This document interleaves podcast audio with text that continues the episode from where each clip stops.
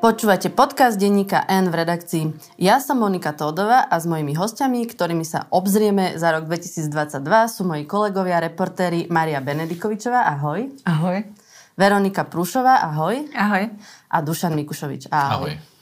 Keby ste mali povedať vašu pracovnú udalosť roka, čo by to bolo? Maja.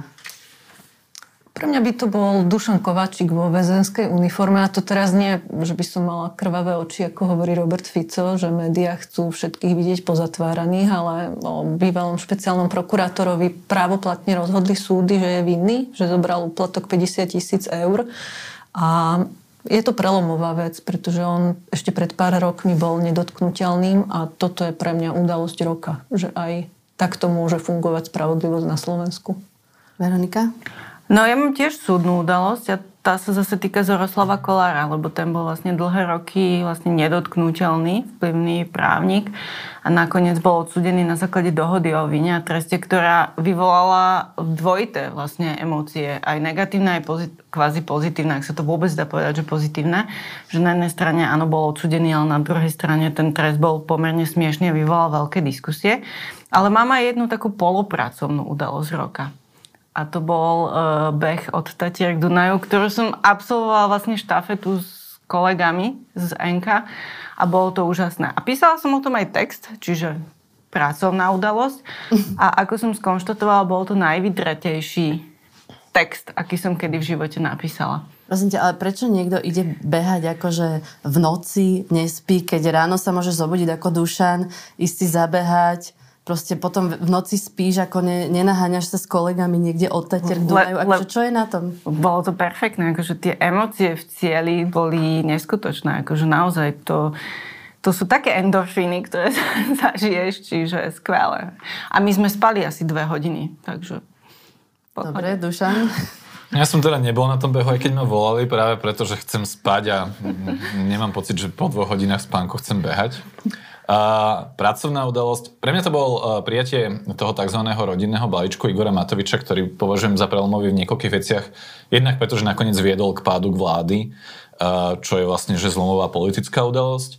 Jednak ten bol ako keby viacero rozmerov. Ukázalo sa, že aj táto vláda sa dokáže uchyliť ako keby k postupom, ktoré sú a nakoniec na to majú teraz už aj štempel protiústavné. Uh, navyše tam došlo k prelomeniu takej nejakej ako keby bariéry, ktorú zatiaľ demokratickí politici mali, že tam naozaj sa spolupracovalo a s politikmi zvolenými na, fašisti- na kandidátke fašistickej Kotlebovej ľudovej strany naše Slovensko, akokoľvek to môžeme rôzne sa na to pozerať a, a zapierať a popierať si túto skutočnosť.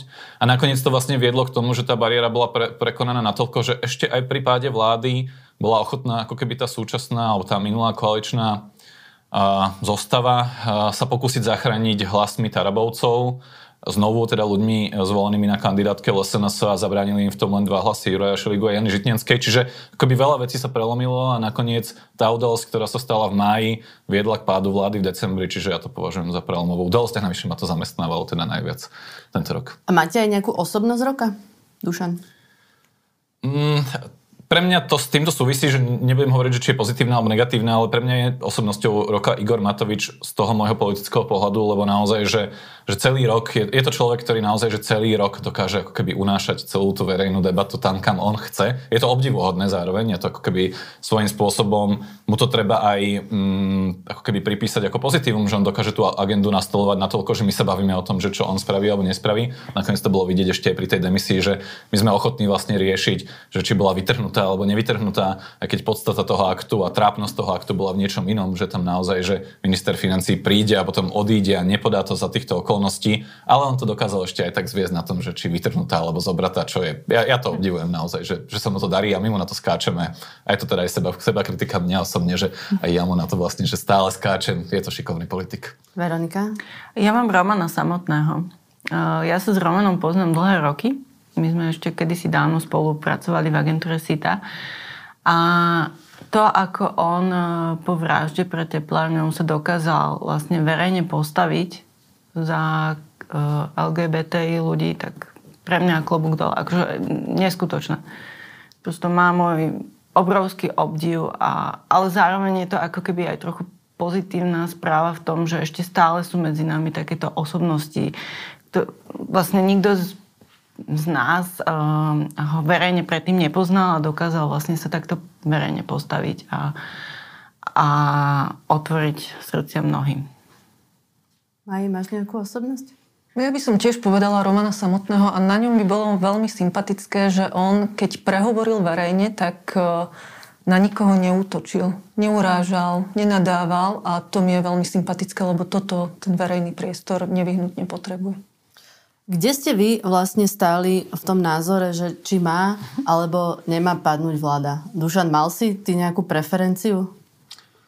Mm, ja som presvedčený, že vláda má padnúť, keď nemá väčšinu v parlamente. Pre mňa je to takto ako keby jednoduché, že ak by súčasná tá koalícia si získala ako keby dostatok hlasov, parlamente, tak by padnúť nemala, pretože také sú demokratické pravidlá. Ako náhle tých hlasov nemala dostatok, tak mala padnúť. Ja rozumiem tomu rozmeru, že sa môžeme baviť o tom, že čo môže prísť v prípade predčasných volieb uh, teraz alebo tak, ale jednoducho stále by sme mali sa vrátiť k tomu, že, že musíme rešpektovať proste, že parlamentnú matematiku a tie parlamentné počty a tie demokratické pravidlá a jednoducho, keď vláda nemá dostatok hlasov v parlamente a je vyvolané hlasovanie o nedôvere, tak proste padnúť má, bez ohľadu na to, že či je dobrá alebo nie. Ak nemá väčšinu, tak padnúť má. Jedným z tých argumentov, že prečo mala vláda vydržať, je vyšetrovanie práve tých korupčných kauz. Vy ste, Veronika Maja, v podstate celý rok chodili na súdy. Čo tam vidíte a, a mysleli ste si vy napríklad, že kvôli tomuto má tá vláda vydržať? Ja by som to nespájala, že či má vláda vydržať alebo nie. Ja si myslím, že tie vyšetrovania budú pokračovať bez ohľadu na to, aká bude vláda.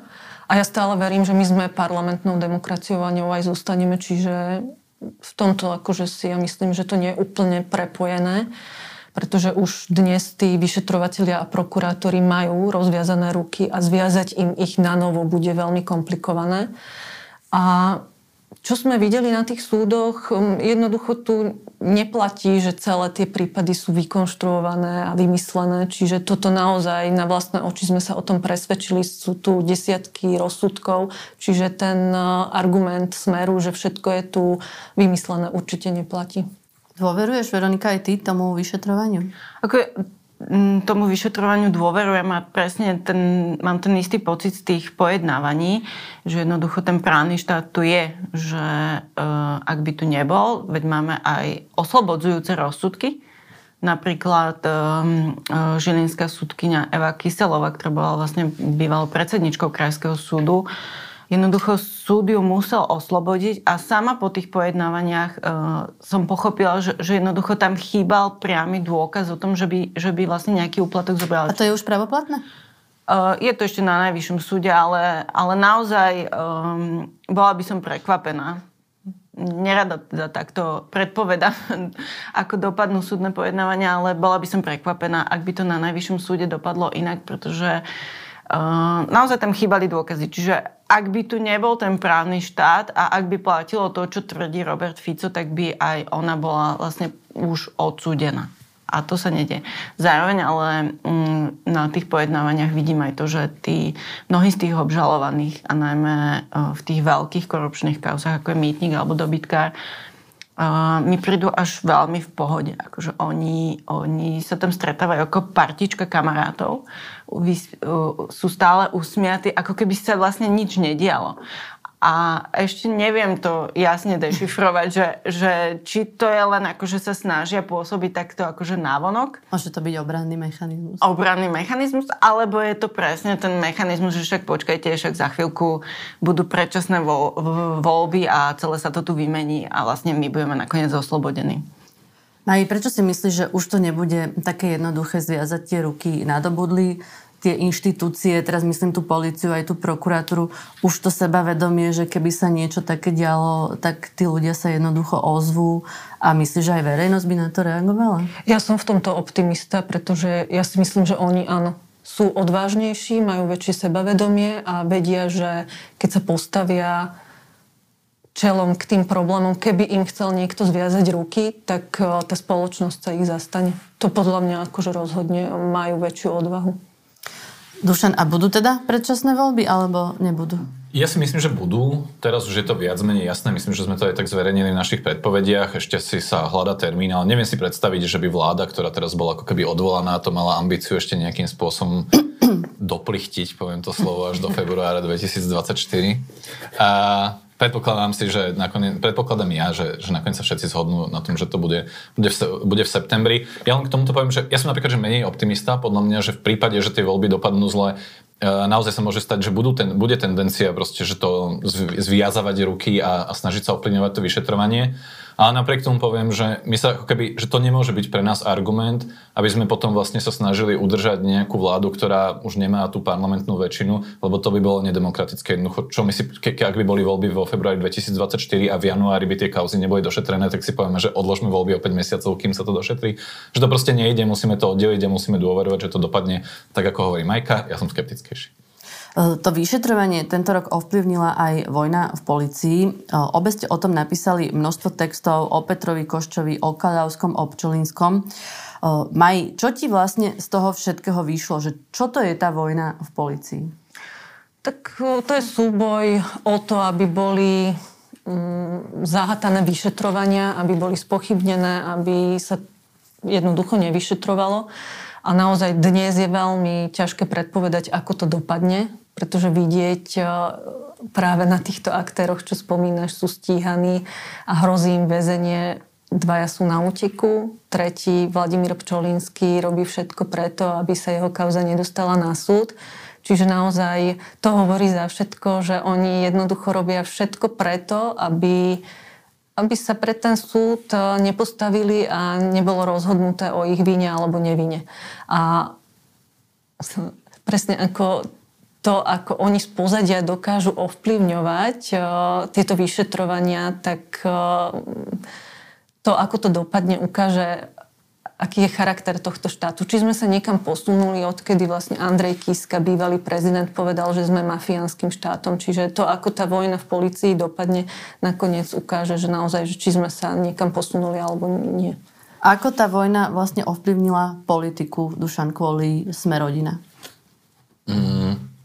Nakoniec sa podarilo vytvoriť a ukázalo to hlasovanie o nevydaní Roberta Fica do, do väzby, že v parlamente vznikla väčšina 76 hlasov, ktorá má, ak poviem to tak veľmi jemne, rezervovaný ako keby postoj k tým vyšetrovaniam. A tú, tú väčšinu vytvorila teda opozícia parlamentná sme rodina a prebehli cez Olano. To je dôležité povedať. Jednoducho, že nevznikla by takáto väčšina bez toho, aby sa vlastne k nej nepridali niektorí ľudia, ktorí boli zvolení na kandidátke hnutia Olano, že či už je to Romana Tabak, Martin Čepček tiež zvolený na, na kandidátke hnutia Olano. Čiže a na, tom sme, na, na to, práve na tomto hlasovaní nevydaní Roberta Fica sme videli, že, že je to taký ako keby uh, postoj v tej politike, Veď aj Katarína Hatraková, ďalšia eh, poslankyňa, ktorá bola zvolená na kandidátke Olano, hovorila, alebo ich argumenty boli, že lebo sa to môže potom obrátiť proti, proti nám alebo proti Igorovi Matovičovi a tak. Čiže ako keby zlaknú... Niektorí ľudia samozrejme, že tie motivácie boli absolútne že nečisté, ale časť politiky sa zlakla, že tie vyšetrovania môžu ísť tak ďaleko, že nakoniec sa dotknú aj ich. Čiže ale to Úplne sú asi ľudia, ktorí sú presvedčení, že to je politická objednávka, nie? Že vlastne oni si neuvedomujú, že sa to deje ja mám pocit, že možno, že oni nerozmýšľajú až takto, akože hlboko, ale ako keby majú pocit, že by bolo lepšie, keby tu funguje ten, ten konsenzus, o ktorom často hovoril sociál, sociál Michal Vašička, ktorý tu bol 20 rokov, že jednoducho, hej, na seba sa, že čo sme si, to sme si, ale my sa zájemne nezatvárame. Že na politikov sa nesiaha. Práve ten Robert Fico v tomto roku dokázal najviac vyťažiť z vojny v policii, pretože on tým neustálým opakovaním, že vyšetrovania sú pochybné a vymyslené, tak zakorenil v časti verejnosti ten narratív, že to tak naozaj je. A smer napriek tomu, že on bol obvinený, hrozila mu väzba, tak posilňoval. A však ja som si nevedela, zrejme sa aj zhodneme, predstaviť, že by ešte sa ukázovali na tlačových besedách s Robertom Kaliňakom alebo s Tiborom Gašparom. Áno, že sa vlastne vôbec nehambia. Áno, a dokonca oni sú natoľko rehabilitovaní, že ten Fico je ochotný povedať a nemá s tým problém, že Tibor Gašpar by mohol byť znova policajným prezidentom. Čiže v tomto akože vidieť, že dnes je veľmi nevyspytateľné, ako dopadne vojna v policii, v či prospech, ak to vyhrá, no, a bude porazený. A kľúčové, ako to ovplyvnilo, bol vlastne názor na 363 to, že sa vlastne nepo, nepodarilo ju zmeniť a to sa stalo vlastne kľúčovým nástrojom. A zohrala tam sme rodina dôležitú úlohu. Ono Práve to, tá, to, je tá tá, väčšina... To je tá 76, ktorú doplňujú okrem Zmerodina aj Katarína Hatraková, Martin Čepček a Romana Tabak napríklad, ktorí prišli. Čiže aj ľudia z kandidátky Olano. Vy máte podrobne preštudované tie rozhodnutia generálnej prokuratúry v prípadoch, kde zastavili vyšetrovanie podľa paragrafu 363. Ako vnímaš, Veronika, ty ako Maro Žilinka používa tento paragraf? Um, príliš, um, tie rozhodnutia sú naozaj príliš formálne. Ako, um, ja mám hlavne naštudované to rozhodnutie v kauze Sumrak, čiže oslobodenie Roberta Fica, Roberta Kaliňaka, Norberta Bedora a Tibora Gašpara. A naozaj, keď sa to dalo, um, keď som si to porovnávala s tým rozhodnutím špeciálnej prokuratúry, ktorým zamietli uh, stiažnosti proti obvineniu a potom rozhodnutím generálnej prokuratúry o zrušení obvinenia, um, tak to bolo vlastne dva diametrálne odlišné pohľady na tie isté paragrafy, na tie isté skutky. A um, ten prístup um, generálnej prokuratúry uh, je naozaj čisto formalisticky. Akože tvrdiť, že Robert Fico nemohol zneužiť svoju právomoc, lebo nemal žiaden vplyv vlastne na správu daní, mi príde naozaj ako veľmi zvláštny a neuveriteľný. By som možno v tomto spomenula jeden moment, ktorý generálna prokuratúra, ktorá obraňuje 363, vôbec nespomína. To je prípad Zoroslava Kolára. Na ňo vlastne použili 363, keď e, zbavili stíhania Vladimíra Pčolinského a tvrdili, že dôkazy nesedia, preto ho zbavujeme stíhania. No ale čo sa stalo? Zoroslav Kolár sa nakoniec priznal, že dal úplatok 40 tisíc, podľa obžaloby polovica mala skončiť u Pčolinského. A počuli ste z generálnej prokuratúry, že by vysvetľovali, že toľko obraňovanú 363 použili pre človeka, ktorý ten skutok spáchal. A pritom oni tvrdia, že 363 musíme zachovať, pretože ak dôjde k pochybeniam, tak musíme tu mať nástroj, aby sme ho používali. Ja si pamätám hlavne ten výrok generálneho prokurátora v prípade, myslím si, že pána Haščaka, že keď ide o peniaze na účet, že to nemôže byť úplatok. Keď, keď sú áno, riadne vyfakturované na účet, tak to nemôže byť úplatok. Však bol by to len blázon, ktorý by si to posielal na účet. A koľko takých bláznov už vlastne na tom súde videli za posledných uh, x rokov. Uh, bolo na tých pojednávaniach niečo, nejaká výpoveď, dôkaz, správanie sa niekoho, čo vás naozaj prekvapilo? Mňa veľmi prekvapilo správanie ex-policajta Mariana Kučarku. To je práve policajt, ktorého sa veľmi zastával Robert Fico. To bol ten policajt, pri, kvôli ktorému organizoval tlačové, tlačové besedy. On bol obžalovaný e, z korupcie. Je nepravoplatne odsudený na 11 rokov a prepadnutie majetku. Ale čo mňa prekvapilo, tak to bolo, že um, on pár dní cez, pred začiatkom pojednávania cez svojich obhajcov oslovil prokurátora, že či by nešli do dohody o vine a treste, čo je základom toho, že priznáš vínu. Prokurátor na to nereagoval. Reagoval na to až v úvode pojednávania, kedy sa to vlastne dostáva na program a povedal mu, OK, ja som ochotný ísť do tej dohody, ale teda podmienkou je, že dostanete, myslím, že 6 alebo 7 rokov. Hej? Čiže nižší trest, ako mu hrozil. Na čo Kučerka povedal, že nie, on je nevinný. A, a potom to ešte vyšpičkoval jeho obhajca, ktorý povedal, že no áno, keby dostal podmienku, tak je ochotný sa priznať aj k niečomu, čo nespravil. Akože to je obhajobná taktika, ktorá teda mne vyrazila dých. A, a bola som veľmi zvedavá, ako sa s tým vysporiada vlastne súdca Hrubala, ktorý samozrejme e, povedal, že nemôže na to akože úplne prihliadať, ale samozrejme ovplyvnilo to čiastočne jeho rozhodnutie. No a potom druhá vtip, a to bola taká vtipnejšia udalosť, tak to bolo, keď mi podnikateľ Peter Kuba, ktorý je obžalovaný v dobytkárovi, vysvetloval, že vlastne on za necelý rok e, z banky e, navyberal 11 miliónov eur a mne to vlastne, ja som si to nevedela predstaviť, že, že kde tie peniaze ukladal, ukladal, či si ich dával do skriňa alebo čo. A potom ich vlastne nosil späť zase do banky a to má byť tá legalizácia príjmov, hej, čiastočne z toho, tá obžalba. No a on mi normálne začal vysvetľovať na chodbe súdu, že No, to normálne to som... Ja som stvoril podnikateľský rezervný fond. Nepoviem vám, kde som si to doma ukladal, samozrejme. No ale potom som to nosil v v kancelárskom kufríku späť do banky. Viete, to máte takýto kufrík, ukazoval mi rozmery, tam dáte 4 milióny a akože v pohode to tam takto odnesiete. A prosto, pre mňa to bolo ako sci-fi, akože scéna. že vám ukazujú, že 4 milióny do takéhoto kufríka, ako keby sme to bežne robili všetci ostatní. Maj, ty máš niečo, čo ti utkvelo? Ja mám možno také dva momenty. Jeden súvisí s Dušanom Kováčikom. On sa veľmi stiažoval na súde, že ako je to možné, že jeho hodnotenie, čo všetko dosiahol za 16 rokov, robila špeciálna prokuratúra pod zaujatým Danielom Lipšicom, že to mal vraj urobiť Maro Žilinka.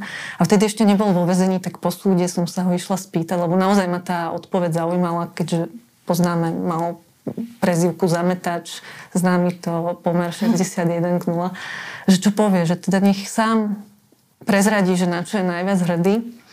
No čo myslíš, ako to dopadlo? Asi Nasadol do auta a odišiel, presne Ne, tak. nespomenul si jej. Áno, áno, zostal ticho. Tak on utekal ešte, keď bol vo funkcii, čiže to nepredpokladám, že... Zostal tejto tradícii verný, áno, dodržal ju. A potom druhý moment, čo ma fascinovalo, tak keď sa preberali detaily z domovej prehliadky Petra Košča, ktorý je teda spoluobžalovaný, že mal podplatiť bývalého špeciálneho prokurátora, aby sa teda zamietli dva vyšetrované prípady tak uh, tam sa preberalo, ako policia vlastne prišla k nemu domov, nenašla ho, tak mu zavolala na mobil a on zo zahraničia dokázal vypnúť svoj alarm. Uh, v dome urobili prehliadku, no a potom už vlastne on sa nikdy nevrátil na Slovensku, je na úteku a to si teda myslím, že tí, ktorí sú za to zodpovední, tak by aj za to mali niesť zodpovednosť. Ty máš nejakú vtipnú príhodu z parlamentu? Na to som... Ne, Na to si není pripravený. nie, nie, nie. Ako, ja som, že ke, keď, som tam, keď som tam býval v tie posledné týždne, tak jedno z tých zaujímavejších naozaj bolo, že uh, spôsob, akým sa dokázali rozhádať Tarabovci napríklad s republikou, čo všetko si vyčítali a mm-hmm. ako vlastne, že ten, um, tá situácia okolo toho, že či podporia alebo nepodporia vládu, dokázala vlastne, že, že vraziť klin medzi tieto um, krajine pravicové a nacionalistické subjekty, tak by býval ako keby vždy pomerne zábavný. Keď tam naozaj, že Mazurek kričal po Tarabovi, no tak to bol ako keby že kuriózny moment. Igor Matovič vyhral voľby ako bojovník proti korupcii. Dušan, ako to, že si nechal vlastne takto zničiť vládu, koalíciu a, a nemyslí na to, že čo vlastne robí práve tomu boju proti korupcii, keď sa to celé rozpadne? Ja by som asi namietal slovné spojenie nechal si zničiť. Ja, ten trpný rod tam podľa mňa... Ja, podľa mňa k tomu trošku prispel teda, k tomu zničeniu tej koalície. A nebolo to tak, že externé faktory robili zle Igorovi Matovičovi. On naozaj, že ako málo ktorému politikovi sa podarilo z ústavnej väčšiny 95 hlasov to dopracovať za dva roky k vládnej menšine. To je taký samodeštrukčný typ. A za to môžu druhý.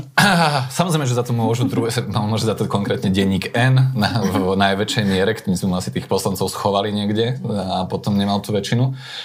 Mm, ja si myslím, že ako Igor Matovič samozrejme aj objektívne v, tom, v tej predvolebnej kampani alebo tie, tie posledné 4 roky Smeru urobil ako keby veľa v tom, že poukazoval na tú tému korupcie. Ale pre neho to bol nástroj uh, politický a potom, ako vlastne vytvoril vládu, tak tie nástroje zrazu boli iné. Potom to bol boj proti pandémii, potom to bol rodinný balíček, boli to vakcíny Sputnik. On jednoducho tie nástroje politické menil a, a na to, čo robil predtým, pomerne rýchlo vedel zabúdať a to bol vlastne aj ten boj proti korupcii. Veď si spomeňme, keď už sme, keď už sme tu hovorili o, o tom nevydaní Roberta Fica do väzby, že či Igor Matovič organizoval ako keby sériu tlačoviek pohoršujúcich sa alebo vôbec to nejakým spôsobom komentoval, alebo či to náhodou nebolo tak, že teda vylúčili dve poslankyne zo svojho klubu bola jedna tlačovka, viac menej na nej zautočil už hneďka na Richarda Sulika a ktorá hlasovala teda chcela za, za nevydanie Roberta Fica a vlastne potom sa to prešlo a nevenoval sa tomu ďalej, zatiaľ čo iným témam áno. Čiže mm, Igor Matovič je proste človek aktuálnej témy a tá korupcia a ten boj proti korupcii jednoducho nebol tou témou v tomto volebnom období pre ňo takou, ako boli iné. Celý rok sme teda riešili hlavne Matoviča, ale mne ako filmový príde príbeh aj Rudolfa Kuseho, kandidáta na primátora Bratislavského, z ktorého sa razom vlastne stal obvinený z korupcie. Je to najsilnejší príbeh regionálnych volieb, alebo videl si aj nejaký iný? Tak je tam samozrejme, že viacej príbehov. Pre mňa bolo zaujímavé to, čo sa stalo v Nitre, že tam teda uspel kandidát hlasu, pán Becik v tom županskom súboji a zaujímavé je to, že je to zrovna ten politik hlasu, ktorý je ako keby ten antisystémovejší a ten, ktorý má lákať uh, radikálnejších voličov tej, tej strane. Pre mňa osobne je teda pomerne zaujímavý príbeh pána Oľhu Prešove, ktorý tam bol takým väčšným kandidátom na rôzne funkcie. Potom schudol 40 kg a dokázal pozar- po- poraziť pána Haďariho. A, a nebolo to samozrejme o tom len, že schudol 40 kg, ale že nakoniec vlastne, že dokázal osloviť tých voličov, ktorých oslovoval už niekoľkokrát predtým, tak to mi príde teda veľmi zaujímavé a že dokázal poraziť relatívne silného kandidáta v Prešove. Ale áno, no, tak ten príbeh pána Kuseho, ktorý vlastne akceleroval tak veľmi rýchlo po tých voľbách, je asi, asi to najzaujímavejšie, čo stalo. Neviem povedať, nie som úplne až taký prekvapený, že sa toto odohralo, priznam sa. A, a uvidím, ako to dopadne. No tak stále platí, že nie je momentálne pravoplatne odsúdený. Čiže Mňa, e, mňa to veľmi prekvapilo, pretože však uh, viem, že Rudolf Kus už bol v minulosti presne za uh, niečo podobné uh, obvinený, potom obvinenie zrušilo. Čiže mňa um, veľmi prekvapilo, že človek, ktorý, ktorý už ktorému už raz sa podarilo vlastne vyviaznúť z toho trestného konania, by sa znova nechal namočiť do niečoho podobného a ešte k tomu e, mali by tam byť aj nejaké odposluchy, čiže mi to príde veľmi ako amatérske, ale e, naozaj uvidíme, ako to celé dopadne. Nie je vo väzbe, je naďalej trestne stíhaný, tak e, uvidíme. On treba spomenúť, že on naozaj brojil proti výstavbe bytovky a v poslednom momente ten postoj zmenil a teda tá kauza ukazuje, že to mohlo byť za peniaze, čiže tam tie obvinenia sú veľmi vážne. A ja by som možno iba zhrnula, že podľa mňa je veľmi pozitívne, že fašisti a extrémisti nezabudovali tak, ako sa očakávalo. A to je veľmi pozitívne. Uh-huh. Z tých korupčných kauz teda riešime hlavne tie čerstvé, ale Maji, ty si napísala aj článok o tom, že Najvyšší súd potvrdil 5-ročný trest pre úradníka Žilinskej župy plus, myslím si, že peňažný trest viac ako 500 tisíc eur, ktorý vlastne za úradovania podpredsedu parlamentu Juraja Blanára z Osmeru nakúpil drahé CT. To bola kedysi známa kauza. Rozsudok pravoplatný prichádza po rokoch a podľa mňa celkom významný, nie? Je to významné a zároveň to ale ukazuje, že voličom smeru to neprekáža. Vôbec im to neprekáža a pritom je to kauza, ktorá ukázala, že súťaž na nákup CT bola zmanipulovaná, predražená. Jej podstatou bolo, že za cenu štyroch eh, CT sa kúpili dve, čiže preukázané pacienti boli okradnutí a Smer ani nevyvodil dôsledky voči Jurajovi Blanárovi. A to, zostáva... je pod predsedom parlamentu. To je presne o tom, že si to môžu dovoliť, že ich voliči to akceptujú. A práve tento prípad podľa mňa ukazuje, aké by bolo veľmi dôležité sa pozrieť na rozkrádanie v zdravotníctve, odhalovať podvody, ktoré sa tam dejú, že na toto by mali zamerať e, pozornosť policajti a prokuratúra. Ty si sa venovala aj financovaniu hlasu, dokonca ti na jednej tlačovej besede Myslím si, Petra Pellegriniho raz aj hovorkyňa, myslím si, že vytrhávala mikrofón z ruky. Ako vnímaš e, ty tie diskusie o tom, že e, či je hlas e, rovnaký ako smer? Vidíš tam nejaký rozdiel? Tak v tej politike, ktorú hlásajú, je rozdiel. To sú fakty. Jednoducho pre hlas nie je vzor politika Viktora Orbána. Majú odlišný postoj k vojne na Ukrajine, k, k sankciám voči Rusku ale zároveň ten hlas sa snaží prezentovať, že je iný ako smer, ale v prípade toho financovania tam vidieť, že tie problémy sú rovnaké. V momente, keď Robert Fico ešte nemal príspevky od štátu, keď založil smer, tak uh, tie problémy nevysvetleného financovania ich ťažia dodnes. A to isté platí aj pre hlas. Momentálne ešte nemajú príspevky od štátu a majú problém vysvetliť, odkiaľ majú peniaze, alebo teda ak by sme mali použiť slovník Petra Pellegriniho, odkiaľ si naškrapkali peniaze. A keď dostávajú otázky, tak ich odbíjajú. A toto je presne, takto postupoval smer. Keď dostane Pelegrini otázku na škatulu od šampanského, kde malo byť 150 tisíc eur, tak otázky odbíja. Čiže ten postup je úplne identický ako v prípade Smeru. Oni sa nepríjemným otázkam vyhýbajú. Peter Pellegrini mal opakovane pozvánky, aby prišiel na rozhovor do denníka N. Vyhýba sa tomu, odmieta. A ja si v tomto myslím, že pokiaľ niekto nemá čo skrývať, tak sa nemá ani prečo obávať otázok. Dušan, skúsa, skúšali sme kohokoľvek vlastne z hlasu do podcastov celý rok a, a viac ak, menej ak, ak sa nemýlim, mali, mali sme len jeden rozhovor s niekým z hlasu s pani Dolinkovou za celý rok. Ja si myslím, že volal ešte, minulý rok som mal s pánom Kmecom, ale tento rok už ani to. Voláme ich pravidelne. Existuje taká e, vetička, ktorú si hovoria ľudia v Olano, keď kritizujú denník N a ako keby náš údajný postoj k hlasu. Oni hovoria, že čistíme hlas savom a že sa, sa snažíme očistiť. Príde mi to zábavné v kontexte textov o ich financovaní, ale napríklad v tom, že jednoducho politici hlasu nechcú k nám ísť ani na rozhovory, zatiaľ čo do iných médií chodia. No, tak, sa boja, tak, že ich tu vyčistíme savom. Asi, asi. Ale teda dvere majú otvorené a kedykoľvek ich privítame. Aj sme ich niekoľkokrát znovu volali aj teraz ku koncu roka. Veronika, takto pred rokom si písala, že budeme poznať už v roku 2022 rozsudok, eh, čo sa týka Norberta Bödera, Miroslava Výboha. Eh, predsa len sa to na tých súdoch trošku viac naťahuje, čo je také aj typické slovenské. Nemáme stále ani prvostupňový verdikt vlastne v kauze Kuciak, snáď aspoň to bude v roku 2023. Čo sa teraz deje v dobytkárovi, čo sa deje v prípade pána Výboha, tam si myslím, že mu naposledy zrušili zatýkač, aby mohol prísť na pojednávanie. Bolo už nejaké? Nie, tam pojednávanie nebolo, tam mu zrušil e, pôvodný sudca e, zatýkača, aby mohol pricestovať e, na pojednávanie, lebo teda hovoril, že chce prísť, ale nemôže, lebo nemá pás čo nebolo celkom pravda. On tie pasy mal len tým, že bol na, ne, na ňo vydaný zatýkač, tak keby sa nimi preukázal tým pasom, tak ho hneď zadržia. Čiže zatýkače sú zrušené, môže kedykoľvek prísť na Slovensko. Len medzi tým sa stalo, že toho súdcu preložili na najvyšší súd a tým pádom... To bol pán súdca Šutka. Pán uh, súdca Šutka, čiže on je na najvyššom súde, to znamená, že jeho spisy si prerozdelili jeho kolegovia a Um, kauzu Miroslava Výboha dostal súdca Michal Truban, čo je opäť uh, trošku komplikované, pretože on je disciplinárne stíhaný, kde mu hrozí trest preloženie na nižší súd, čiže na okresný. A ak by sa to naozaj stalo, tak znova by tá kauza bola vlastne ten spis prerozdelený. Čiže tam, je to, tam sa to kvôli tomuto vlastne celému naťahuje.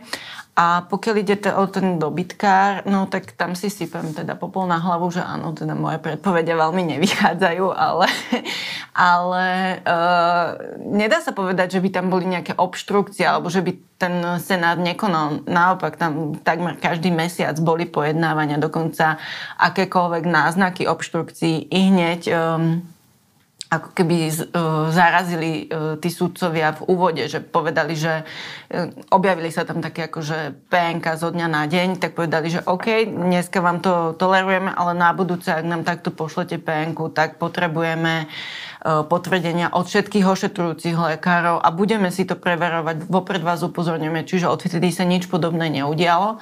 Len jednoducho je tam veľmi veľa obžalovaných, to je 8 obžalovaných plus nejaké firmy, a, a veľmi dlho to trvá. E, ja všade hovorím, že vlastne tam len uh, dva pojednávajúce dni uh, trvalo čítanie obžaloby, ktorá má 95 bodov. Čiže um, je to veľmi rozsiahla Ale teda v roku 2023 očakávam. Ja už ne, ne. Aspoň prvostupňový rozsudok. ja už sa bojím čokoľvek predpovedať, čiže neviem, no uh, uvidíme. Vymenil sa aj minister spravodlivosti, Mariu Kolikovú nahradil William Karas. Aký je to minister? Uh, mne sa ťažko hovorí, že aký je to minister. Uh, uh, priznám sa, že uh, keď som sa dozvedela o tom, že teda uh, predseda Slovenskej advokátskej komory sa stane ministrom, a začal vlastne verejne deklarovať, že on chce tak upokojiť tú situáciu v justícii, tak som si spomenula na Tomáša Boreca, ktorý z rovnakej pozície v roku 2012 nastupoval na ministerstvo spravodlivosti za smer a mal rovnakú akože túžbu upokojiť situáciu v justícii a, a vieme, kam to, kam to dospelo. Minister Karas uh, hovorí, že vlastne jeho kľúčovou vecou je zmeniť trestné kódexy, chce preto robiť všetko, hoci vie, že mu neostáva veľa času. Uh, dokonca pred koncom roka zvolal tlačovú besedu, kde chcel predstaviť tú trestnú politiku. Dozvedeli sme sa, že sa tam nič nedozvieme, lebo vlastne tá tlačová beseda mala byť len o tom, ako povie, akých všetkých odborníkov oslovili. Čiže uh, veľmi zvláštne dojmy vyvolala podľa mňa minister Karas. Ty si tiež pred rokom robila rozhovor so sudcom, ktorý má pojednávať kauzu únos vlastne po zrušení Mečiarových amnestí. Tam sa to stále nezačalo. Tam sa to stále nezačalo, pretože tam chýbajú prísediaci, čo je taký akože starý pozostatok, um, ktorý nám tu ostal. Vlastne ono, ľudia, možno ešte tí starší si pamätajú tzv. sudcov z ľudu. To bolo ešte za, za komunizmu, že, že náhodne vlastne taký členom, členmi Senátu sa stali vlastne nazvem to, obyčajní ľudia. Tých vlastne volí mestské zastupiteľstvo. Áno, a, vlastne, sú to... a to stále zostáva. Áno. Sú, to, sú to prísediaci, ktorých uh, volia mestské zastupiteľstvo a tí tie, tie, tie súdy si ich potom vyberajú. No len problém v kauze Lexu je to, že to je vlastne utajovaný spis a tým pádom títo prísediaci musia mať previerku, s tým nie každý súhlasí, aby bol preverovaný. Čiže už 5 e, rokov čakáme, kým, kým sa nájdu nejakí dvaja prísediaci. No a teraz sa tam dostal Adam Valček, je to tak? Uh, nedostal sa. Adam Valček bol len zvolený za možného prís, akože vlastne toho prísediaceho. Sám povedal, že, že v tejto kauze on by sa cítil zaujatý, čiže myslím si, že stále budeme hľadať nejakého ďalšieho prísediaceho. Mají, ty by si chcela byť prísediaca na súde? Zdá sa, že aj novinár sa tam môže dostať. No a nie je jediný, veď aj z aktualit Peter Sabo je prísediacim v Kalante. Mne sa zdá, že po rokoch sa ukazuje, že celkom vhodná pozícia je, že Ivan Lexa, tá neohroziteľná pozícia, že tá spravodlivosť naozaj um, ešte pokrivkáva na Slovensku. Ja by som nechcela byť prisediacím.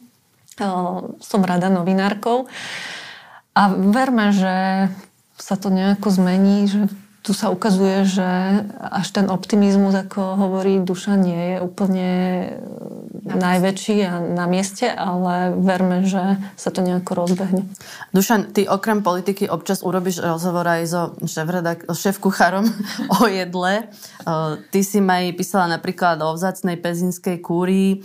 Je pre vás dôležité tie ťažšie témy občas striedať takýmito mimopolitickými alebo mimo teda vyšetrovanie veľkých kauz? Určite. Uh, ja som kedy si robil rozhovory s repermi v denníku N, keď nás ešte bolo málo a na kultúre nebolo toľko ľudí, čiže a robil som rôzne popkultúrne texty, pamätám si, ako som písal o smotanke a, a podobne. A teraz ti to chýba? Teraz mi to trochu chýba, ale na to nemám toľko času tým, že robíme aj podcasty a tej politiky je naozaj že oveľa viac, ako bolo za starých dobrých ficovských čias, keď nás do, nepúšťali do všetkého. Nemuseli sme vidieť akože každý ten odtieňok, uh, na ktorom sa oni dohadovali. A teraz vidíme naozaj, že úplne online prenos z každého pomaly rokovania.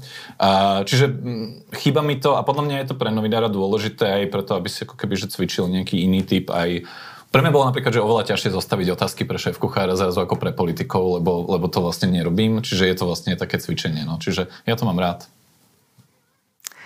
Ja zrovna akože ten text o vzácnej palfiovskej kúrii v Pezinku, ktorú chceli zrovnať so zemou, tak by som nepovedala, že to bol nejaký oddychový text, ale zároveň akože on dobíja baterky v tom zmysle, že Vlastne vďaka tomu, aj vďaka tomu, že sme o tom písali, tak sa ju podarilo zachrániť a možno časom z nej bude kultúrne centrum. A nami sa obrátili manželia Rusnákovci, ktorí boli kľúčoví pri záchrane tejto kúrie a oni už mali doma fastikel písomnosti s úradmi, nikam to neviedlo. A to je veľmi inšpiratívne vidieť, že aj keď e, sa už zdá, že ten boj treba vzdať, lebo nikam nevedie, nemá zmysel a keď zotrváš, tak sa ti to podarí a to je veľmi akože fajn vidieť, že to mnohí ľudia na Slovensku nevzdávajú. No, je to tak, napríklad, že v tej politike ja teda málo zadozučinení mám, keď aj píšem o nejakých porušovaní legislatívnych pravidiel a potom príjmeme koncesionárske poplatky cez prílepok v zákone o, o osobitnom odvode z, zo stavby. A a napríklad ale veľa som písal o tzv. konopných väzňoch, teda ľuďoch, ktorí si vypestovali marihuanu a, a končili proste s vysokými trestami. A v mnohých tých prípadoch sa podarilo tie rozsudky zvrátiť, alebo prezidentka udelila milosť ľuďom, o ktorých som písal. Čiže mám napríklad prípad jedného takého pána zo Skalice, ktorý, ktorému syn zasadil vo Vinohrade uh, marihuanu, ten syn dostal 6 rokov, ten otec, keďže sa k tomu nepriznával, hovoril, že s tým nič nemá, dostal 10 a mal 62 rokov, bol chorý, vyzeralo to, že naozaj, že, že ako keby zomrie vo väzení, prezidentka mu dala milosť. Čiže paradoxne, že v týchto iných oblastiach častokrát dosiahneš nejaký posun, ktorý ťa ako keby tiež presne nabije. Veronika, ty si mala čas nejak nabíjať baterky, ale zase ty si bežala. Ja som, ja som bežala, ja tým, tým behom dobíjam baterky. Ale mm, mne sa podarilo dobiť si baterky, to bolo mm, vo februári keď vypukla vojna na Ukrajine, tak z hodou okolností som v tom čase bola teda v Banskej Štiavnici, kde prijali zhruba stovku utečencov a písala som odtiaľ takú reportáž, ako sa mm, vlastne ich ujali miestni a ako sa učili, bola som na jednej z prvých hodín slovenčiny a bolo to strašne fajn, bolo to presne to ma tak po tých súdnych procesoch nabilo presne, že, že sú tu aj dobrí ľudia ešte stále. Vymenil sa aj riaditeľ RTVS, prišiel tam pán Machaj. Dušan, cítiť to na tom, čo robí RTVS? Objektívne povedané je, že ešte trochu skoro, aby v takej inštitúcii, ktorá je momentálne finančne naozaj, že na tom nie je dobré a aj tie platy sú tam nízke a jednoducho, že nie je to lákavé miesto ani novinársky, napríklad čo sa týka spravodajstva, aby dokázal priniesť nejaké zásadné zmeny, čiže podľa mňa sa viac menej zatiaľ pokračuje v tom, ako to je. Myslíš, Pán... ako, že nie je zaujímavé tam ísť pracovať? No určite. Ako, ty by si chcela ísť teraz pracovať do RTVS? Neviem. No. Ja nie, je to, nie je to prestíž pre novinára pracovať v RTVS? Ja si myslím, že v tejto chvíli to jednoducho nie je prestíž a, ty, ja tým, a bolo by dobré, aby to tak bolo a ja budem držať pánovi Machavovi akože v tomto palce, na to bude potrebovať ale samozrejme aj jednak peniaze, ale trošku aj ako keby víziu a energiu. Uh, uvidím, je to tak, že on samozrejme, že mal nejakú predstavu o tom, ale aj ten jeho projekt bol taký veľmi evolučný, než revolučný. Ja si myslím, že, že to bude chcieť trošičku keby zatlačiť na pílu, aby sa tá RTVS niekam posunula. A rozhodne on má ako keby, že, tak to poviem, že je na správnom strane rieky, alebo na správnej strane rieky, ale treba ešte naozaj, že ako keby viac energie a uvidíme, či budeme mať. To, že sa zrušia koncesionárske poplatky, je dobré alebo zlé? To, že sa zrušia, rušia tak, ako sa rušia, je zlé. To je jednoducho, že bez vedomia RTVS, bez debaty s RTVS a teda prílepkom k inému zákonu, tak to ja osobne považujem za škandál. To financovanie samozrejme je riešiteľné aj inak, ak by bolo nastavené stabilne. Samozrejme, trochu mám pocit, že my na Slovensku ideme teraz vymýšľať koleso, že v mnohých ako keby štátoch, ktoré majú lepšie verejnoprávne inštitúcie, tak tie, verejn, tak e, tie koncesionárske poplatky sú overený spôsob financovania ako Británia, ale napríklad aj v Česku. A my máme pocit, že to samozrejme vymyslíme lepšie iný, inak ako svet. Dá sa to teoreticky, ale myslím si, že tam bude ako keby možno väčšia hrozba, že tie budúce vlády sa budú snažiť práve cez tento nástroj, ktorý ešte nevieme, aký bude, a napriek tomu už koncesionárske poplatky ako keby boli v parlamente zrušené, um, tak ovplyvňovať uh, tú inštitúciu viac. No mám, mám z tohto obavu. Nie je to, že, že by koncesionárske poplatky boli jediný možný spôsob financovania, ale to som taký trošku ako keby prekvapený, že ako sa to udialo. A tam sa vlastne krátko po príchode pána Machaja znovu menilo vedenie spravodajstva kvôli odvysielaniu toho Ficovho prejavu 17. novembra. Bolo to vlastne na odchod pani Hluchaňovej z funkcie? No, ja takto, že, že z hľadiska takej bežnej redakčnej práce si myslím, že ešte prídu väčšie prúsery, ktoré spravia a potom neviem, že čo, čo, čo budú robiť, keď toto už bolo na odchod. Lebo, ako samozrejme, že to nebolo šťastné a každému by prišlo, že jednoducho, že takto sa to úplne robiť nemá. Ja keď som aj o tom písal, tak som dával príklad Českej televízie, ktorá proste, že tiež vysielala aj prejavy zo snemov strán. Ale a tam sa hovorilo, že jej sa to tam hromadilo, že to vlastne bolo viacero zlyhaní a že nie všetky sa nejak akože dostali von a že sa jej úplne nedarilo to, čo chcel pán Máchaj a toto bola len taká príležitosť? Mm, to sa práve že až tak nehovorilo, to, že to možno, že skôr tam boli nejaké ako keby konflikty s inými a, a, a prišlo to vhod na to, aby padli aj iní, nielen pani Hlucháňová, ale áno, on akože hovoril, že to nie je jediný dôvod.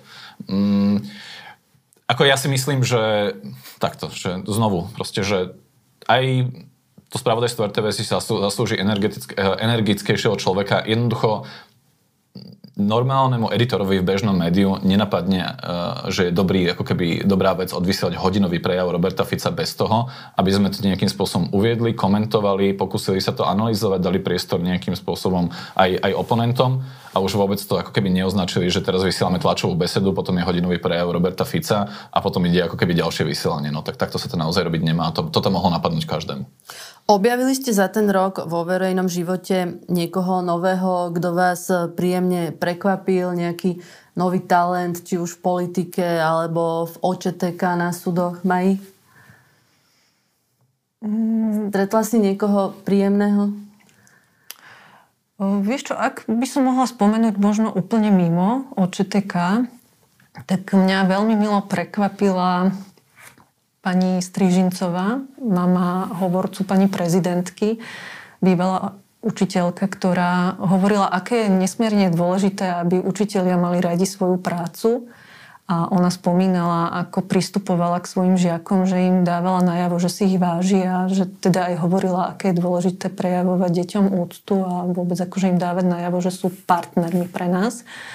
A bolo dojímavé čítať, ako ich e, učila, e, že nejaké veľké dary ona vôbec nepotrebuje k životu, že jej stačí, keď jej odtrhnú púpavu, lebo bude vedieť, že sa pre ňu zohli.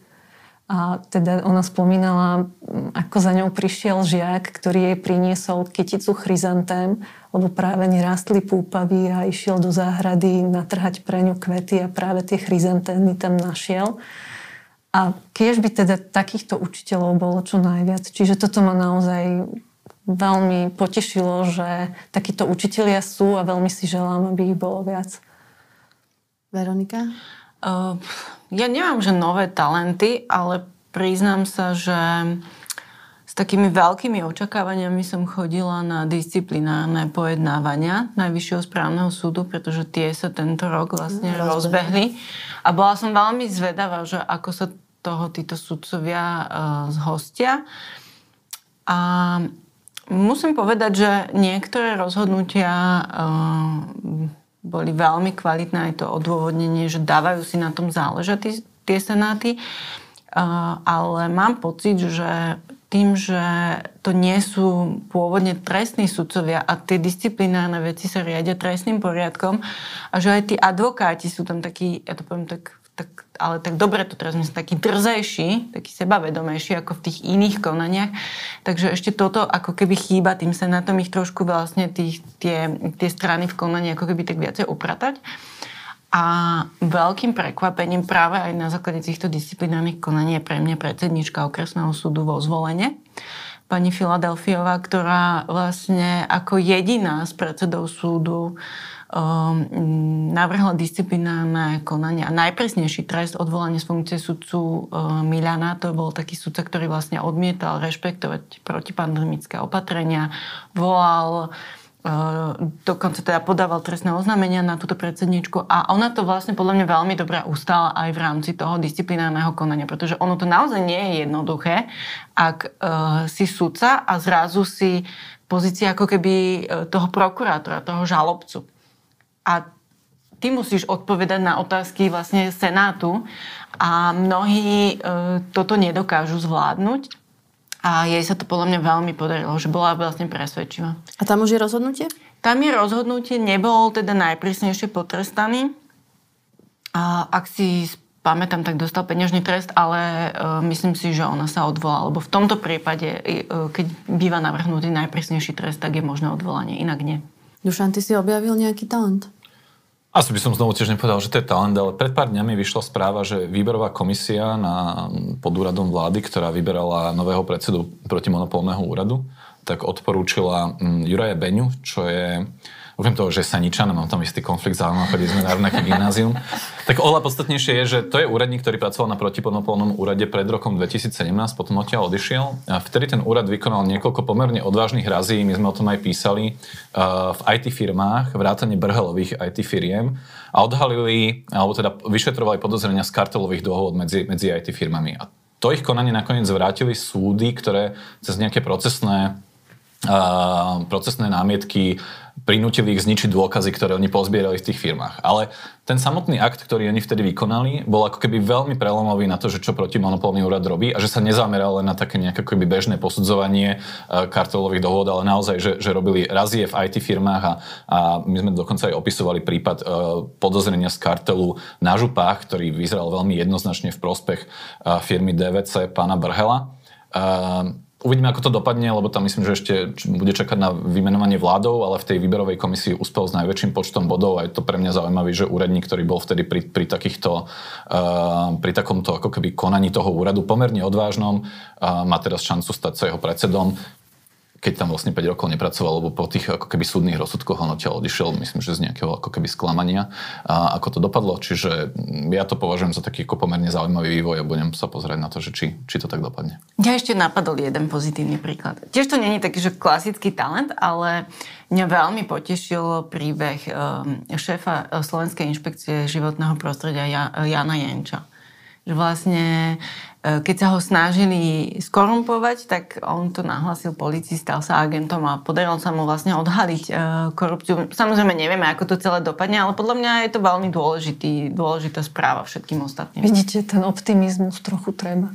Áno, a vlastne to ma napadá, že vlastne som robila príbehy o whistlebloweroch a to bolo veľmi akože také dobíjajúce baterky, že, že sú tu takíto odvážni ľudia. E, ďakujem vám veľmi pekne za tento optimistický záver. Ak nás teda naozaj čakajú predčasné voľby, tak dúfam, že aj o rok sa zideme a budeme rovnako mať že, čo... Že ich prežijeme. Hej. Že ich prežijeme a že budeme mať e, aj čo pozitívne povedať. To bol Dušan Mikušovič. Ďakujem pekne. Veronika Prušová. Pozdravujem všetkých. A Maria Benedikovičová. Ďakujem za pozvanie. Počúvali ste podcast v redakcii, ja som Monika Todová a do počutia na budúce.